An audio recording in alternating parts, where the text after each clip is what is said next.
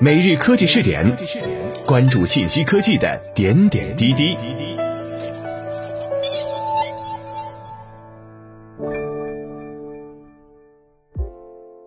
各位蜻蜓 FM 的听众朋友们，大家好，欢迎收听每日科技试点，我是主播李浩南。今天我们来一起关注一下安全问题频发，新加坡教育部暂停教师使用 Zoom。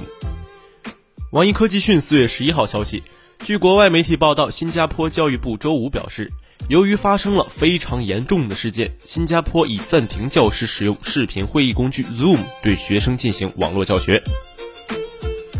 和全球其他许多地方一样，为了遏制当前正在发生的新型冠状病毒肺炎疫情的蔓延，新加坡的学校纷纷采用视频会议类的应用程序，为待在家里的学生提供视频教学。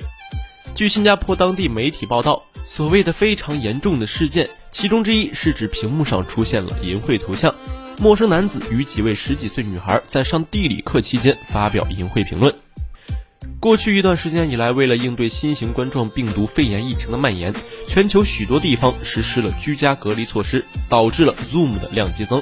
但是，该视频应用所暴露出来的安全和隐私问题，一直困扰着该视频会议应用的母公司 Zoom 视频通信公司。新加坡教育部教育技术司的亚伦洛赫表示，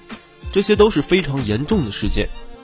教育部目前正在调查这样的事件，并将在必要时向警方提供调查报告。但是，洛赫没有提供非常严重的事件的细节。洛赫还表示，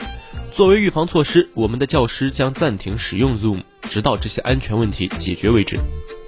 洛赫称，他们将进一步就安全协议向教师提供建议。例如要求安全登录，并且不能将视频教学课堂链接透露给课堂外人员等。台湾和德国已经限制对 Zoom 的使用，而 Alphabet 旗下谷歌公司当地时间周三宣布，该公司笔记本电脑禁止使用 Zoom 的桌面版本。由于暴露出来的安全和用户隐私问题，Zoom 视频通信公司还将面临用户的集体诉讼。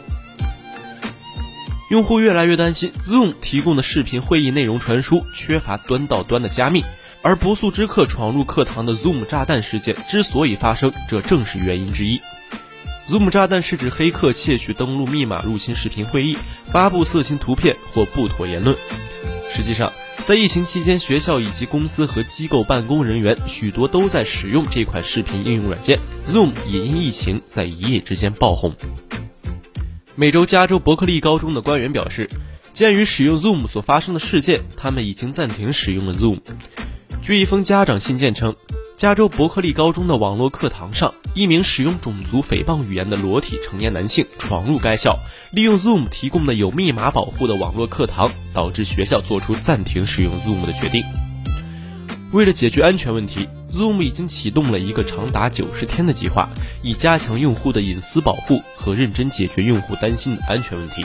该公司已经聘请了社交网络公司 Facebook 的前安全主管亚历克斯·斯塔莫斯担任顾问。Zoom 首席执行官袁征四月一号发布的博文表示，该公司将暂停所有新功能的开发工作，专注于解决隐私和安全问题。以上就是今天每日科技视点的全部内容，我们下期再见。